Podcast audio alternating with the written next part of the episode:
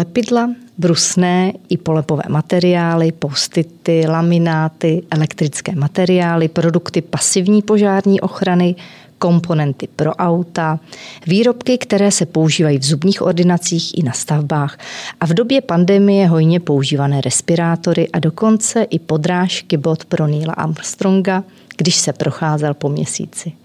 Tak široké portfolio výrobků má mezinárodní společnost 3M, jejíž country leader pro Českou republiku Olga Čadová je dnes mým hostem. Olgo, krásný den a děkuji, že jste přijela pozvání. Dobrý den přeji také všem a moc děkuji za krásné pozvání. Krásný den, jmenuji se Kateřina Haring a v podcastech Podnikatelka vám přináším biznisové a manažerské typy, myšlenky a postřehy nejen žen podnikatelek či manažerek, ale všech těch, které vás mohou obohatit svými zkušenostmi. Věřím, že vás tak mohou inspirovat ve vašem dalším směřování, v kariéře, v podnikání, změně či nastartování vlastního jedinečného příběhu. Olgo, já se chci zeptat v tom výčtu těch eh, produktů. Zapomněla jsem na něco, určitě těch výrobků je strašná spousta a všechny se mě tam určitě nevešly. Tak ještě nám řekněte, co tady známe v České republice. Stoprocentně jste určitě na něco zapomněla, protože když se dívám globálně, tak v portfoliu společnosti 3M je asi 60 tisíc různých druhů produktů. Takže určitě nejsme schopni to v tuhle chvíli vyjmenovat. A musím říct, že uh, se říká, že kdyby každý výrobek a každý, každá věc, která má v sobě komponentu společnosti 3M zčervenala, tak máme planetu červenou, nikoli v modrou. Takže wow. Takže wow. Pojďme ale možná úplně na začátek. Já bych se ráda jako inspiraci zeptala na vaše manažerské desatero, protože máte za sebou eh, dlouhodobé manažerské zkušenosti na různých postech, takže by mě určitě zajímalo, jaké třeba rady jste na začátku své kariéry získávala, dostávala uh-huh. a za které z nich byste dala i dnes ruku do ohně, které se třeba osvědčily. Uh-huh. Uh, já musím říct, že um, asi to není tak, že bych dostávala nějaké rady a ty jsem zkoušela a zkoušela jsem, co funguje a co nefunguje, ale spíš v podstatě uh, jsem si ustálila v sobě pár takových zásad, které dodržuji a musím říct, že nejenom v tom pracovním životě, ale i v osobním životě a z dlouhodobého hlediska vím, že se mi uh, vyplácejí. Uh, a asi to není desatero, je to pár základních věcí. První taková základní věc je, že s lidmi ve svém okolí, ať už jsou na jakékoliv pozici, tak eh, jednám s maximálním respektem a ohleduplností, protože si myslím, že si to každý z nich zaslouží. Uh, Druhá věc je, že uh, myslím si, že taková zásada moje je, je transparentnost. Transparentnost ve všem, co dělám, co říkám. Uh, snažím se lidi uh, okolo sebe uh, maximálně informovat, vysvětlovat jim, co nás čeká, dávat jim věci do kontextu a nemám žádnou skrytou agendu. Myslím si, že tohle hrozně pomáhá v jakémkoliv jakoby projektu, procesu, změně a lidi, lidé okolo mě přesně vědí, co ode mě mají čekat. To znamená, vím a ze zkušenosti, protože moje zkušenost je i z oblasti personalistiky, že manažery velice rádi a často chválí a někdy, když mají třeba dát i negativní feedback nebo říct, co se dělá špatně a není to úplně ideální, tak váhají a doufají, že kolegovi to dojde nebo že z náznaků pochopí. Ehm, já se snažím být upřímná, říkat věci hned, s naprostým respektem, s cílem, aby se sjednala náprava. Vím, že to kolikrát je chvilku nepříjemné, ale z dlouhodobého hlediska to funguje. Proměnilo se podle vás manažerské prostředí za posledních třeba 20-30 let? Určitě ano. Speciálně myslím, že v našem regionu, kdy jsme byli ovlivněni nějakou jinou minulostí než, než západní Evropa, západní státy, tak postupně v podstatě vyrůstala nová generace manažerů, která se učila. Ze začátku to byli samouci, kteří zkoušeli dělat to nejlepší, co umějí. Dnes jsou to vzdělaní lidé, kteří prostě mají, mají ta, ta pravidla už nějakým způsobem i teoreticky zvládnutá, měli možnost pozorovat jakoby tu předchozí generaci, učit se od západních kolegů tak stoprocentně ano. Takže přibývá i žen? Přibývá, přibývá i žen a musím říct, že zaplať pámbu přibývá žen minimálně v té oblasti, v které působím já ve společnosti 3M, tak je to je, je velmi hezké vidět, jak kolegyně vedou týmy, jak se dostávají mm-hmm. na vysoké manažerské pozice, jak pozitivně ovlivňují výsledky i kulturu společnosti. Takže ano. Co byste poradila ženě, která se chce opravdu prosadit v kariéře na nějaké vysoké manažerské pozici? Co je podle vás v dnešní době důležité?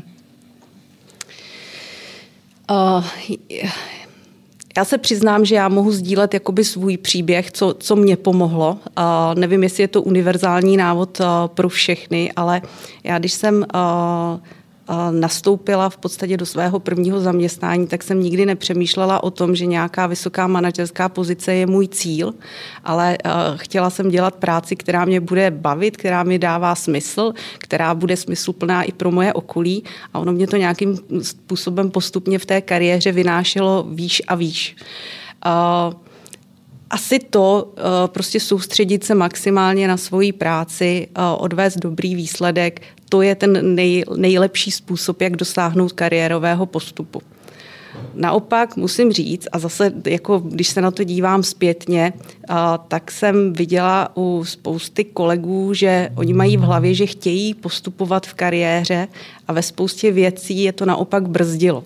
Z práce se najednou stala politika, kdy přemýšleli, jestli je vhodné to říct, jestli je vhodné to udělat, jestli mi to nemůže ohrozit můj kariérový postup a z hlediska dlouhodobého se to nevyplácí.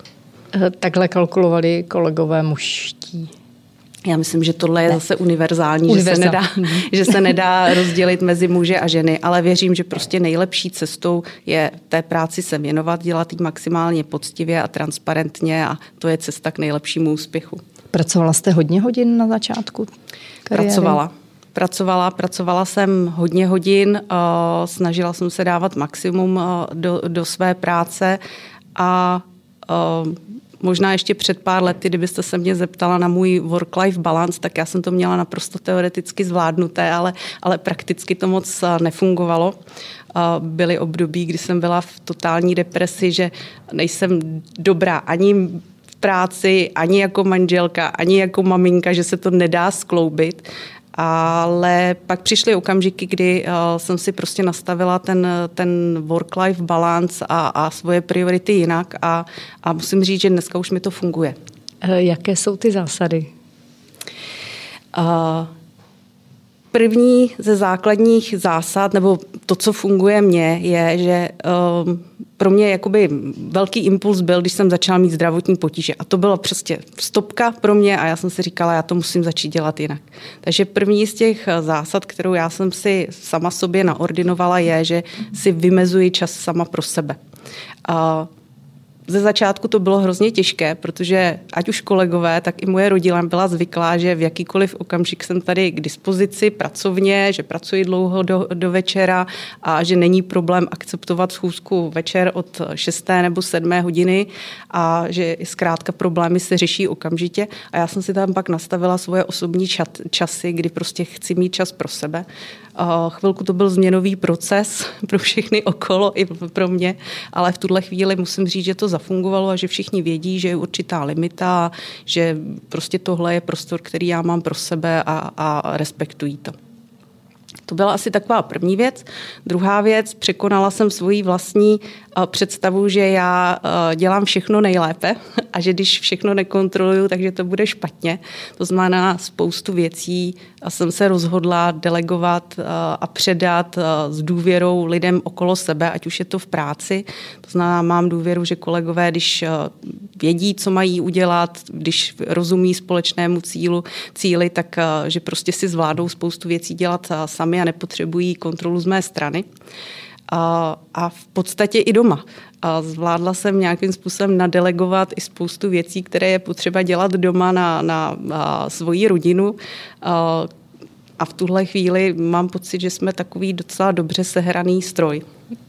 Přesto mě napadá otázka, dá se vůbec prosadit eh, s menším počtem odpracovaných hodin? Já si myslím, že to musí člověk občas vydřít, ne? Že některé věci a možná skoky, a nechci říct ani skoky, ale ten postup v té kariéře prostě neuděláte, když jako striktně o půl čtvrté odejdete z práce. Mně to teda přijde, že to nejde. Jaký na to hmm. máte názor? Stoprocentně, stoprocentně. Já si myslím, že opravdu některé věci je potřeba odpracovat a je potřeba prostě tomu věnovat čas a vzít to jako prioritu. To je stoprocentně pravda. Na druhou stranu nikdy by člověk neměl zapomenout v podstatě na nějaký jakoby uh, svůj osobní život, protože ve chvíli, kdy uh, to nějakým způsobem skolabuje, tak to má negativní vliv i na to, jak, jak, jak odvádíte výkon v práci. Co mně funguje, a musím říct, že v tomhle je skvělá moje společnost, že ona umožňuje maximální flexibilitu. To znamená, ve chvíli, kdy já potřebuji pracovat a, a, soustředit se na výkon, pracuji dlouho do večera, tak uh, protože potřebuji něco odvést, stihnout nějaký deadline, tak není problém druhý den dopoledne si jít zaběhat uh, i v době pracovní, protože zkrátka ta flexibilita je něco, co mě umožňuje držet work-life balance a, a produktivitu na vysoké úrovni a ta firma to ví a oceňuje.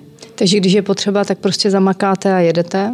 Tolik, kolik je potřeba, ale víte, že druhý den si prostě dáte oraz a a jste zase v pohodě. Přesně. Je to tak? Přesně.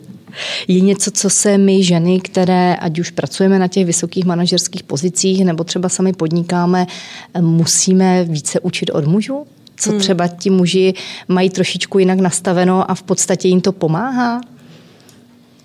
A co my třeba neumíme? Mm-hmm. Uh, já mám možnost pozorovat dlouhodobě jak muže, tak ženy ve uh, vysokých manažerských pozicích. A byť nemám ráda takové obecné škatulkování, jako že muži umí tohle, ženy umí toto, anebo naopak, uh, tak musím říct, že jeden trend jsem vypozorovala. Uh, muži jsou více orientovaní na výkon a na cíl a ženy jsou více orientované na vztahy a, a na udržování takové té správné atmosféry kolem sebe. A, Úplně ideálně je, když se nám podaří namixovat ty týmy dohromady, to znamená muži a ženy se vzájemně obohacují. Když je takhle diverzifikovaný tým, tak je vždycky ten výsledek nejlepší, protože ženy tam přinášejí ty vztahy a tu péči, muži tu orientaci na výsledek ale to je to něco, čím se můžeme vzájemně obohatit, určitě. Narazila jste i na výjimky, že třeba ženy šly po výkonu a ti muži byli těmi pečovateli o ty vztahy? Já takové znám, proto se vás ptám. Stoprocentně narazila, proto říkám, že nemám ráda to obecné mm-hmm. škatulkování, protože výjimka vždycky potvrzuje pravidlo. To znamená, určitě, určitě znám ve svém okolí ženy těžce orientované na, výsk, na výkon a muže na vztahy. Jak to potom podle vás funguje? Je to hodně poznat, že jsou to třeba tvrdé takové, mm, řekněme, manažerky a podnikatelky? Nebo je ta žena v něčem jiná? Mm. Na první pohled třeba. Eh, tak určitě ta orientace na výkon se velice rychle jakoby ukáže v tom, jak eh, je schopná vybudovat si vztahy v okolí a jakým způsobem dokáže motivovat ten tým. To znamená, tam se to projevuje a vidí hned a vždycky. Jestli je to správně nebo špatně, eh, na to neexistuje jakoby univerzální odpověď. Za mě vždycky ten balans mezi výkonem a vztahy je to nejlepší, čeho se lze dosáhnout. Vy jste teď zmínila slovo tým. Mě by zajímalo z vaší zkušenosti, když ty ženy jsou takhle třeba tvrdé, ten tým je bere, akceptuje to, nebo čeká spíš od té ženy, že bude taková ta mateřská s tím porozuměním. Já chápu, že to nelze škotulkovat, ale hmm. většinou se říká, že ty ženy, které jsou tvrděčky, takže jim to okolí moc ani potom nepřeje, nevím. Hmm. Já musím říct, a zase eh, to vidím ve svém okolí, já si myslím, že v podstatě ty týmy moc nerozlišují, eh, jestli je na konci dne vede žena nebo muž, ale eh, jaký je ten člověk manažer, nakolik jakoby je schopné, schopen je správně vést, nakolik je schopen je správně motivovat a na konci dne je to úplně jedno, jestli je to žena nebo muž, buď ten člověk to zvládne a je pro ten tým lídr, anebo není. Hmm. Co třeba nějaké vaše manažerské chyby? Podělíte se o nějaké, které vás třeba pak posunuli eh, v podstatě dál, anebo vás přinutili ty věci dělat jinak, nebo akceptovat nějaké třeba zásadní i změny? Hmm. Uh, minimálně o dvou vím, možná kolegové by řekli ještě o více, ale uh, jsou to věci, které prostě jsem získala uh, byl to spíše nějaký evoluční vývoj. Jedna z věcí je, že já jsem od přirostěnosti spíše jakoby ten intuitivní typ lídra. To znamená, tuším, kde je pravda, tuším, kde je ten správný směr a jsem přirozeně ochotná okamžitě se tím směrem do, e, vydat. Takže zkušenosti mě donutily, že vždycky je dobré tu intuici podložit daty a ověřit, ověřovat si to daty. Tak to je, to je jedna taková velká zkušenost, kterou, kterou jsem udělala. To znamená, že dnes už nespoléhám jenom na to, co, co okamžitě cítím jako správné rozhodnutí. A druhá věc je, a to zase byla taková těžká zkušenost pro mě uh, přes několik jakoby uh, projektů a úkolů, které jsem v životě měla, eh, že člověk má pocit, že si některé věci udělá nejlépe sám. Nejrychleji, nejlépe, sedne si sám, na dvě hodiny se zavře, navrhne řešení, to řešení je správné z jeho pohledu a nyní to jdeme implementovat.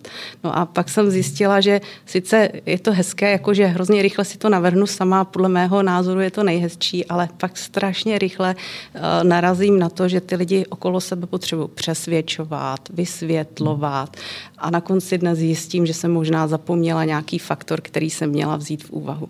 Takže dneska vím, že při designu jakéhokoliv projektu, procesu, změny, úkolu je nejlepší mít kolem sebe tým lidí, s nimi se poradit, zohlednit všechny jejich názory, faktory, pak to dát společně dohromady. V téhle fáze nebude trvat dvě hodiny, ale dva dny, ale o to snadnější bude potom ta implementace vezmou to za své a rychleji to přijmou. Přesně. Hmm. Přesně.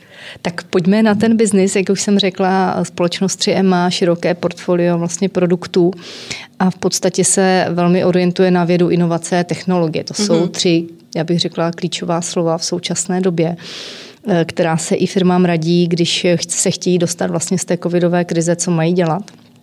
Eh, jak si myslíte, nebo jak vy osobně vnímáte, že se ta covidová doba promítla do změn biznisových právě u těch velkých společností? Mm-hmm. Co vy vnímáte, jaké tendence třeba za ten poslední rok a půl? Tak eh, jednu věc eh, vnímám velice, velice silně a myslím si, že nejsme v tomto unikátní, že byť jsme B2B business, tak 90% v podstatě veškeré interakce se dneska dostalo do nějaké virtuální, do virtuálního světa. To znamená, v minulosti uh, byl potřeba v podstatě s našimi obchodními partnery uh, být v kontaktu, být uh, na jejich pracovištích, v testovat na jejich pracovištích.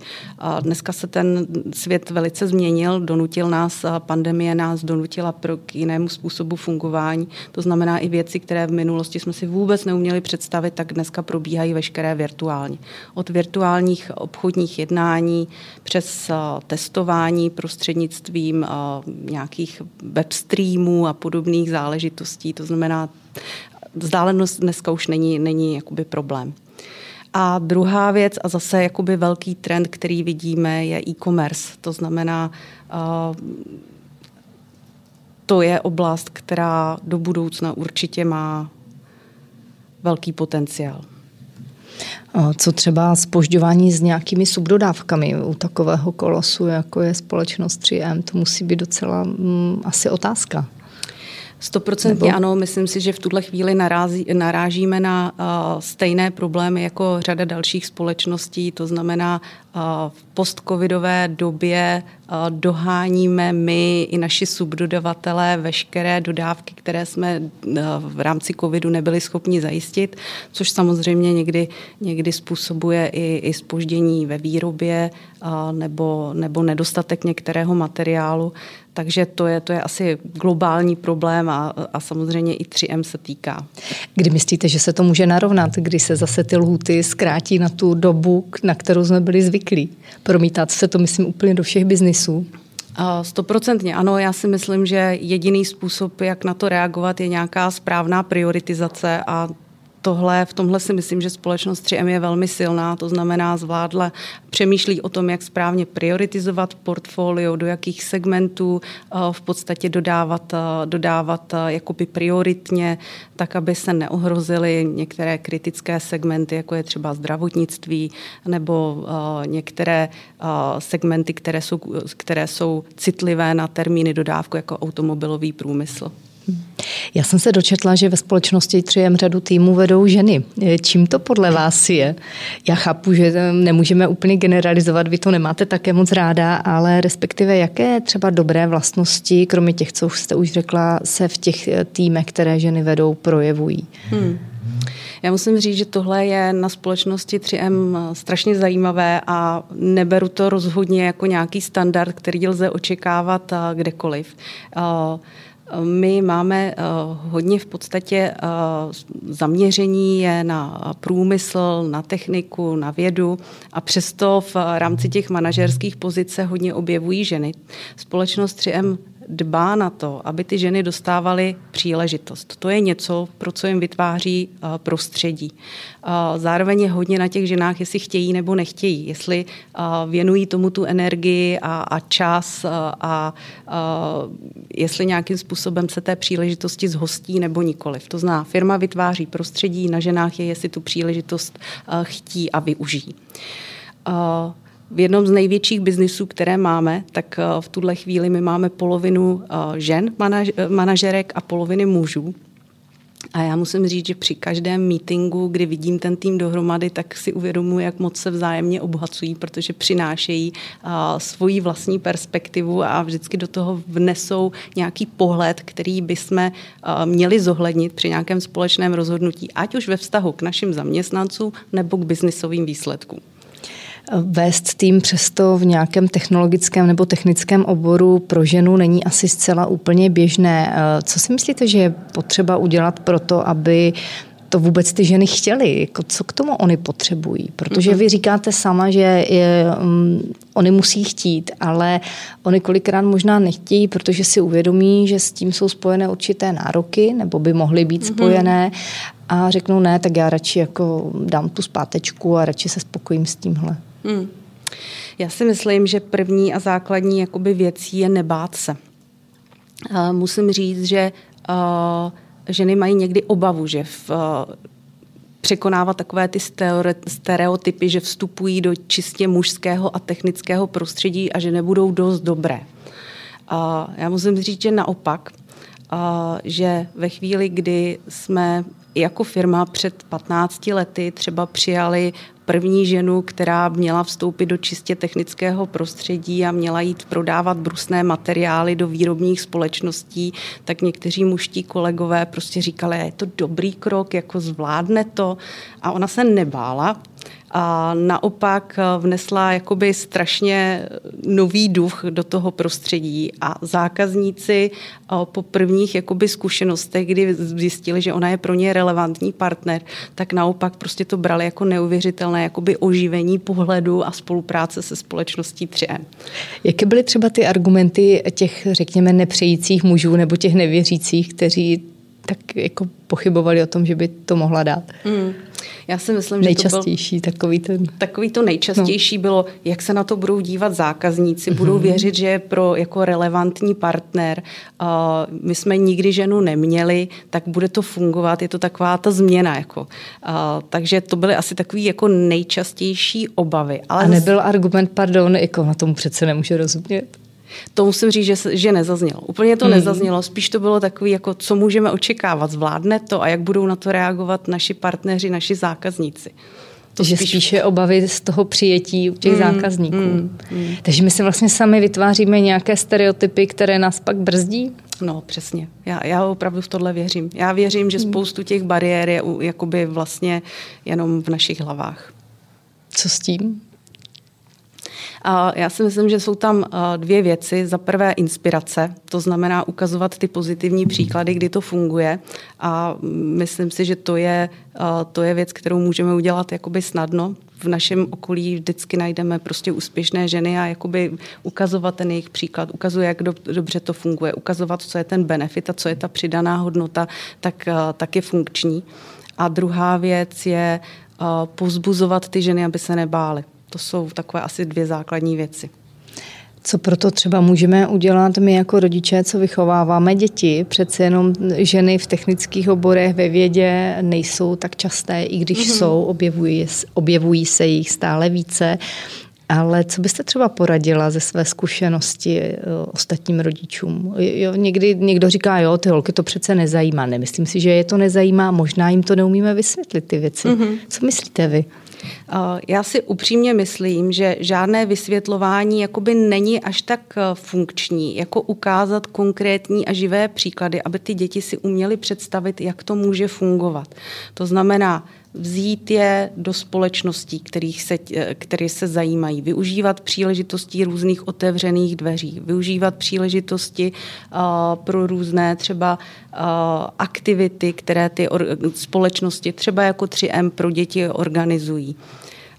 To znamená zase ukazovat jakoby a inspirovat konkrétními příklady, které jsou jakoby viditelné a živé, ne teoretické vysvětlování, co by to mohlo znamenat. Takže i já, jakožto technikou nepolíbený e, rodič e, a technologickými znalostmi nepříliš jakoby oplývající, tak stačí, když budu ukazovat ty možnosti? Hmm, věřím, že ano. Bez, bez jakéhokoliv komentáře, i když bez, nevidím dovnitř. Já si myslím, že ano, že je to o tom jakoby jenom zprostředkovat dát v podstatě ten přístup k těm informacím a k těm živým příkladům. A pak ty děti už se budou orientovat za podpory školy, samozřejmě za podpory nějakého vzdělávacího systému. Tak budou asi chytřejší než my, oni konec konců už jsou, že jo?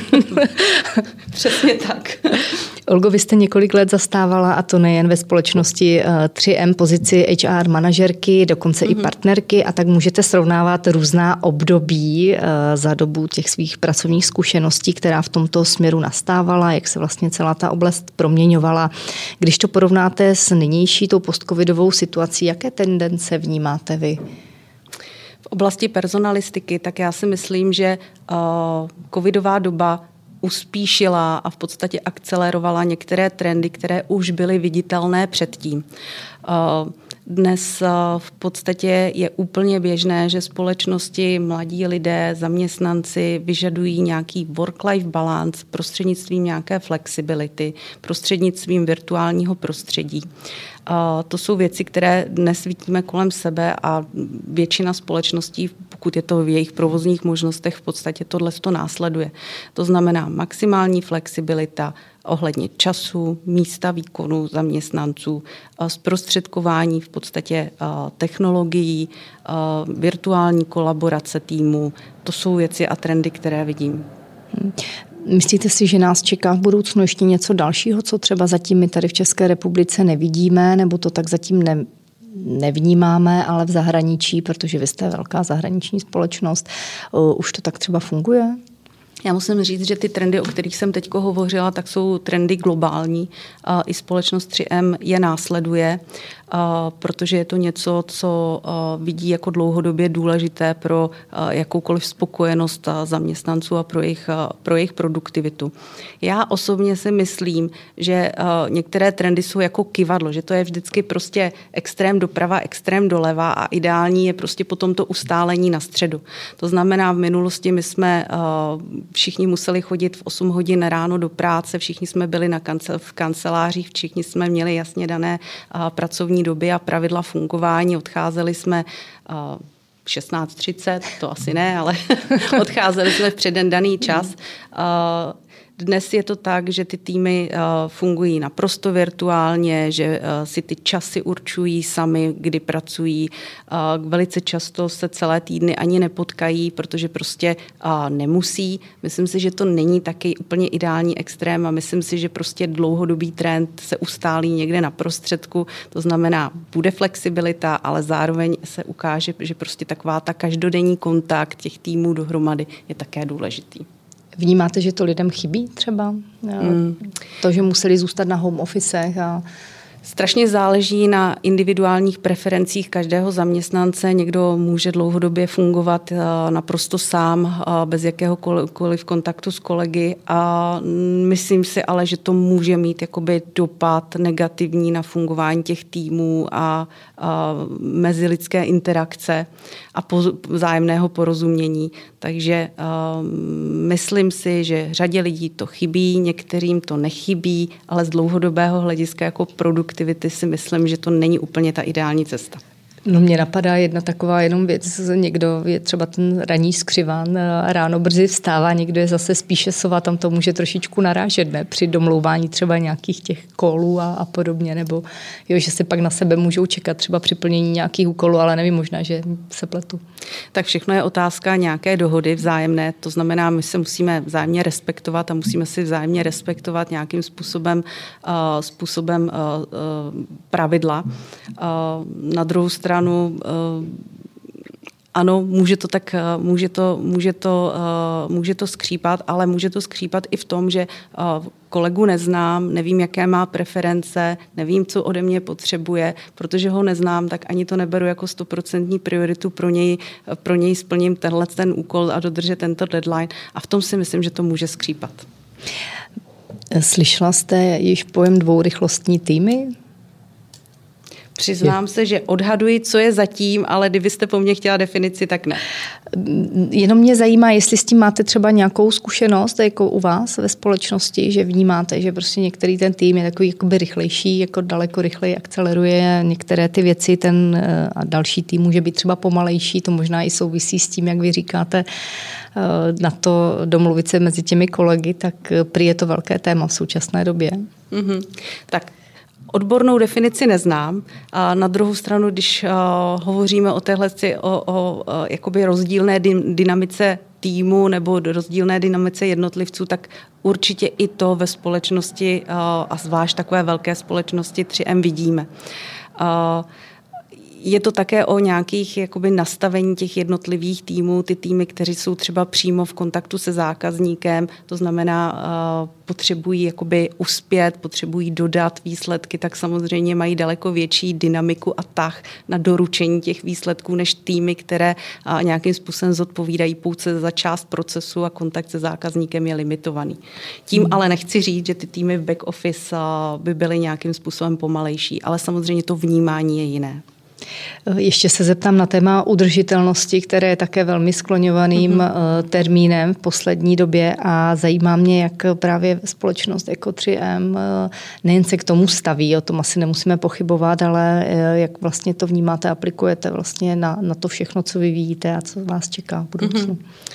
Musím říct, že téma udržitelnosti, my tomu říkáme sustainability, je velké strategické téma pro společnost 3M a, a to dlouhodobě a v podstatě se projevuje v několika aspektech. Za prvé už ve vlastním vývoji a výrobku, výrobě toho, těch produktů, to znamená společnost 3M jednoznačně dbá na to, aby veškeré suroviny a materiály, které používá ve výrobě a aplikaci našich produktů, tak byly dlouhodobě z udržitelných zdrojů. To je jedna věc, to znamená vývoj a, a produkce. Zároveň i a veškeré fungování společnosti 3M cílem je přejít na energie z udržitelných zdrojů celosvětově, ať už jsou to kanceláře, ať už jsou to výrobní závody. To je samozřejmě dlouhodobý proces, ale v řadě míst už se nám to podařilo. A třetí je v podstatě výchova a edukace našich zaměstnanců a motivace k tomu, aby se chovali udržitelným způsobem. Takže v rámci těchto z těch tří pilířů vidíme řadu aktivit a iniciativ a pro společnost globálně udržitelnost je jedno z nejdůležitějších témat. To určitě pro nás všechny. Olgo, řekněte mi, prosím, máte nějaké nakopávací moto či citát na chvíle, kdy se vám třeba nedaří, nebo takové ty momenty v životě, kdy si říkáte, ne, hele, jako teď už je to blbý, nebo nejde to? Hmm. Uh, já musím říct, že jeden takový jakoby citát mám, který si tak jako kreativně používám v době, kdy, kdy, kdy nevím přesně, jak, jak dál, jak to bude a trápíme trošku obavy z, z budoucnosti, tak se vždycky vzpomenu na citát Abrahama Lincolna, 16. prezidenta USA, který říká, nejlepší způsob, jak předpovědět svou budoucnost, je vytvořit si to je skvělý závěr. Já vám moc krát děkuji za inspirativní rozhovor. Přeji vám, ať se vám všechno daří v osobním i pracovním životě a budu se těšit na to, co společnost eh, nového přinese mezi eh, nás lidi, jaké nové produkty. Mějte se krásně. Děkuji moc, vy také.